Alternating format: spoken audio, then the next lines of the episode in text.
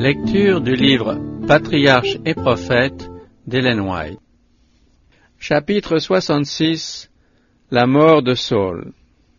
La guerre éclata de nouveau entre Israël et les Philistins.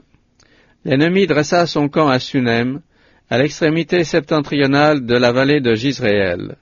Saul rassembla son armée à quelques kilomètres de distance, à l'extrémité méridionale de la même plaine, au pied de la montagne de Gilboa. C'était là que Gédéon, avec ses trois cents hommes, avait mis en fuite les armées des Madianites. Mais l'esprit qui avait inspiré le libérateur était bien différent de celui qui animait en ce moment le roi d'Israël. Gédéon était allé à l'assaut plein de foi au puissant de Jacob, tandis que Saul se sentait abandonné de Dieu, seul et sans défense. À la vue du camp des Philistins, il eut peur et son cœur fut très agité.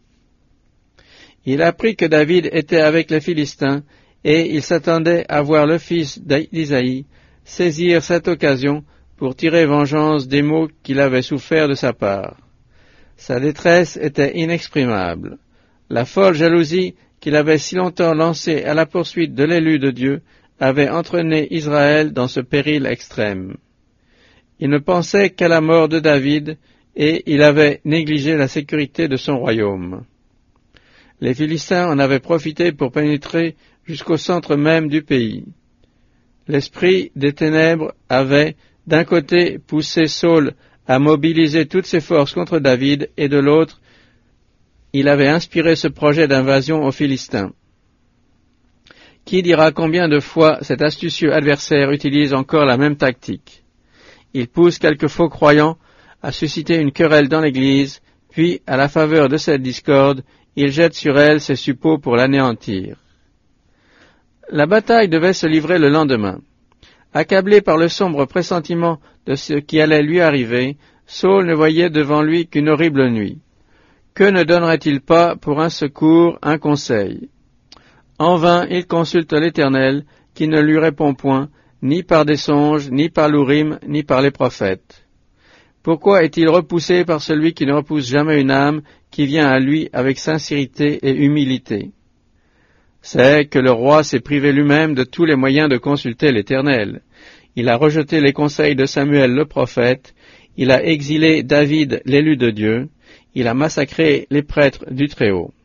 Peut-il s'attendre à recevoir une réponse quand il a supprimé toutes les voies de communication entre le ciel et la terre? Après avoir chassé l'esprit de la grâce, comment espérerait-il une réponse de la part de Dieu? Ce n'était d'ailleurs pas le pardon de ses péchés et sa réconciliation avec le Seigneur que demandait Saul, mais la défaite de ses ennemis. Séparé de Dieu par sa révolte, et ne pouvant revenir en arrière que par le chemin d'un repentir dont il ne veut pas, l'orgueilleux monarque se décide dans sa détresse à un acte désespéré et fatal. Saul dit à ses serviteurs, Cherchez-moi une femme qui sache invoquer les morts. J'irai la trouver et je la consulterai. Le roi savait pertinemment que l'occultisme avait été interdit par Dieu. Une sentence de mort était prononcée contre tous ceux qui se livraient à ces impurs maléfices. Il avait lui-même, du vivant de Samuel, fait mettre à mort tous les sorciers et tous ceux qui consultaient les esprits et c'est à eux maintenant qu'il allait demander un oracle. On répondit au roi, Il y a à Andorre une femme qui sait évoquer les morts. Cette femme avait fait un pacte avec Satan. En retour, le prince du mal opérait des miracles à sa demande et lui révélait des secrets.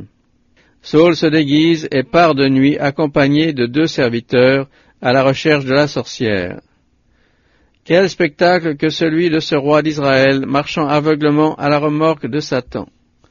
Y a-t-il au monde sentier plus lugubre que celui de l'homme qui obstinément repousse l'Esprit de Dieu pour n'en faire qu'à sa tête? Y a-t-il un esclavage plus terrible que celui que fait subir le pire des tyrans, l'égoïsme La confiance en Dieu et l'obéissance à sa volonté? Telles avaient été les conditions posées à Saul avant de monter sur le trône d'Israël. S'il les avait remplis, Dieu eût été son guide, le Tout-Puissant son bouclier. Dieu l'avait longtemps supporté. Sa révolte et son entêtement avaient été bien près de réduire au silence la voix divine en son âme. Néanmoins, jusqu'ici, il avait encore eu l'occasion de se convertir. Mais maintenant qu'il se détourne de Dieu pour aller solliciter les conseils d'un suppôt de Satan, il coupe le dernier lien qui le rattache à son Créateur et se place tout entier sous l'ascendant du grand révolté.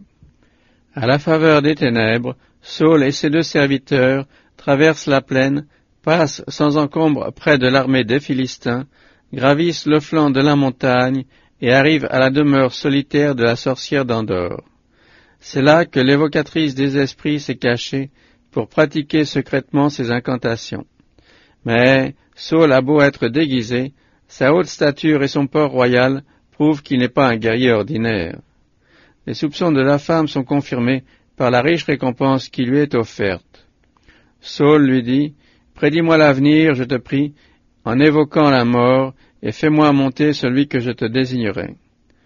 La femme lui répondit, Tu sais bien ce que Saul a fait, comment il a fait disparaître du pays ceux qui évoquent les morts et les devins. Pourquoi donc me tends-tu un piège pour me faire mourir? Saul lui fit ce serment par l'Éternel et lui dit, Aussi vrai que l'Éternel est vivant, il ne t'arrivera aucun mal pour cette affaire. Alors la femme lui dit, Qui dois-je évoquer devant toi? Il répondit, Évoque Samuel. Après avoir pratiqué ces sortilèges, la femme dit à Saul, Je vois un Dieu qui monte de dessous la terre. C'est un vieillard qui monte, et il est couvert d'un manteau. Saul comprit que c'était bien Samuel. Il s'inclina le visage contre terre et il se prosterna. Mais ce n'était pas le prophète qui apparaissait à l'appel de la sorcière. L'apparition surnaturelle qui imitait Samuel n'était qu'un produit du pouvoir de Satan, une personnification à la ressemblance de Samuel, comme celle qui, plus tard dans le désert, se présentera à Jésus en ange de lumière. Quand la sorcière vit Samuel, elle poussa un grand cri, et elle dit à Saul, Pourquoi m'as-tu trompé? Tu es Saul. Le premier soin de l'esprit personnifiant Samuel avait donc été d'avertir l'évocatrice de l'identité de son visiteur. Le message apporté à Saul par le soi-disant prophète fut le suivant. Pourquoi as-tu troublé mon repos en me faisant monter? Saul répondit, Je suis dans une grande détresse, car les Philistins me font la guerre, et Dieu s'est retiré de moi. Il ne me répond plus, ni par les prophètes, ni par les songes. Je t'ai donc fait appeler pour que tu me fasses connaître ce que je dois faire. Tandis que Samuel vivait, Saul avait méprisé ses conseils et s'était offensé de ses réprimandes. Mais à cette heure de détresse et de calamité, il met son dernier espoir dans les directives du prophète. Hélas, au lieu d'entrer en communication avec le ciel, il s'est adressé à un messager de l'enfer. Saul s'était complètement livré à Satan. Celui-ci dont le seul plaisir est de semer le malheur et le crime, va en profiter pour accabler le malheureux roi. Voici la réponse du prétendu Samuel. Pourquoi me consultes-tu, puisque l'Éternel s'est retiré de toi, et qu'il est devenu ton ennemi? L'Éternel agit comme il l'a annoncé par ma bouche. L'Éternel arrache de tes mains ton royaume, et il le donne à un autre, à David. Tu n'as pas obéi à la voix de l'Éternel, et tu n'as pas fait sentir à Amalek l'ardeur de son courroux. Voilà pourquoi l'Éternel te traite de cette manière aujourd'hui, et même l'Éternel livrera Israël avec toi aux mains des Philistins.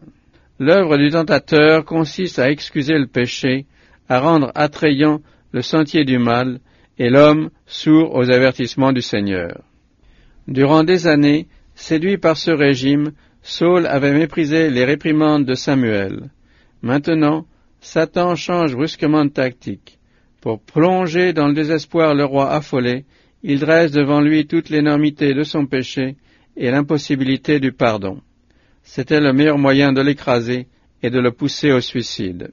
Lorsque Saul entend cette effroyable prédiction, affaibli par la fatigue et le jeûne, brûlé de remords, éperdu, il oscille comme un chêne dans la tempête et s'affale sur le sol. Terrifiée de voir le roi d'Israël étendu sans connaissance à ses pieds, la sorcière demande ce qui va lui arriver. Elle le supplie de se relever et de prendre quelque nourriture en lui rappelant qu'elle a exposé sa vie pour le satisfaire. Les serviteurs de Saul s'étant joints à ses instances, il cède enfin, et la femme place devant lui le veau gras et des pains sans levain préparés à la hâte. Quelle scène Quelques heures avant d'affronter la mort, l'homme que Dieu a oint roi sur Israël prend son repas en face d'une sorcière dans un antre lugubre où viennent de retentir, comme sorties des enfers, les plus sinistres prédictions. Avant le point du jour, Saul et ses serviteurs sont de retour au camp pour se préparer au combat. En consultant l'esprit des ténèbres, Saul a consommé sa perte. Accablé par le désespoir, comment va-t-il pouvoir inspirer du courage à son armée? Séparé du ciel, comment inviter Israël à regarder à Dieu, la source de tout secours La prédiction fatale va elle-même concourir à son accomplissement. Dans la plaine de Sunem et sur les pentes de Gilboa, s'engage bientôt entre l'armée d'Israël et les hordes philistines une mêlée sanglante. Bien que l'affreux spectre de la caverne d'Andorre ait banni de son cœur tout espoir de salut, Saul défend néanmoins son trône et son royaume avec une énergie désespérée. Mais c'est en vain. Les Israélites s'enfuirent devant les Philistins, et beaucoup d'entre eux, blessés à mort, tombèrent sur la montagne de Gilboa. Trois des fils du roi ont péri bravement à ses côtés. Il a vu l'épée faucher autour de lui ses plus vaillants guerriers. Pressé par les archers ennemis, gravement blessé, ne pouvant plus ni combattre ni fuir, et résolu à ne pas tomber vivant entre les mains des Philistins, Saul avait dit à son écuyer, Tire ton épée et transperce-moi. Ce dernier refusa de porter la main contre loin de l'Éternel.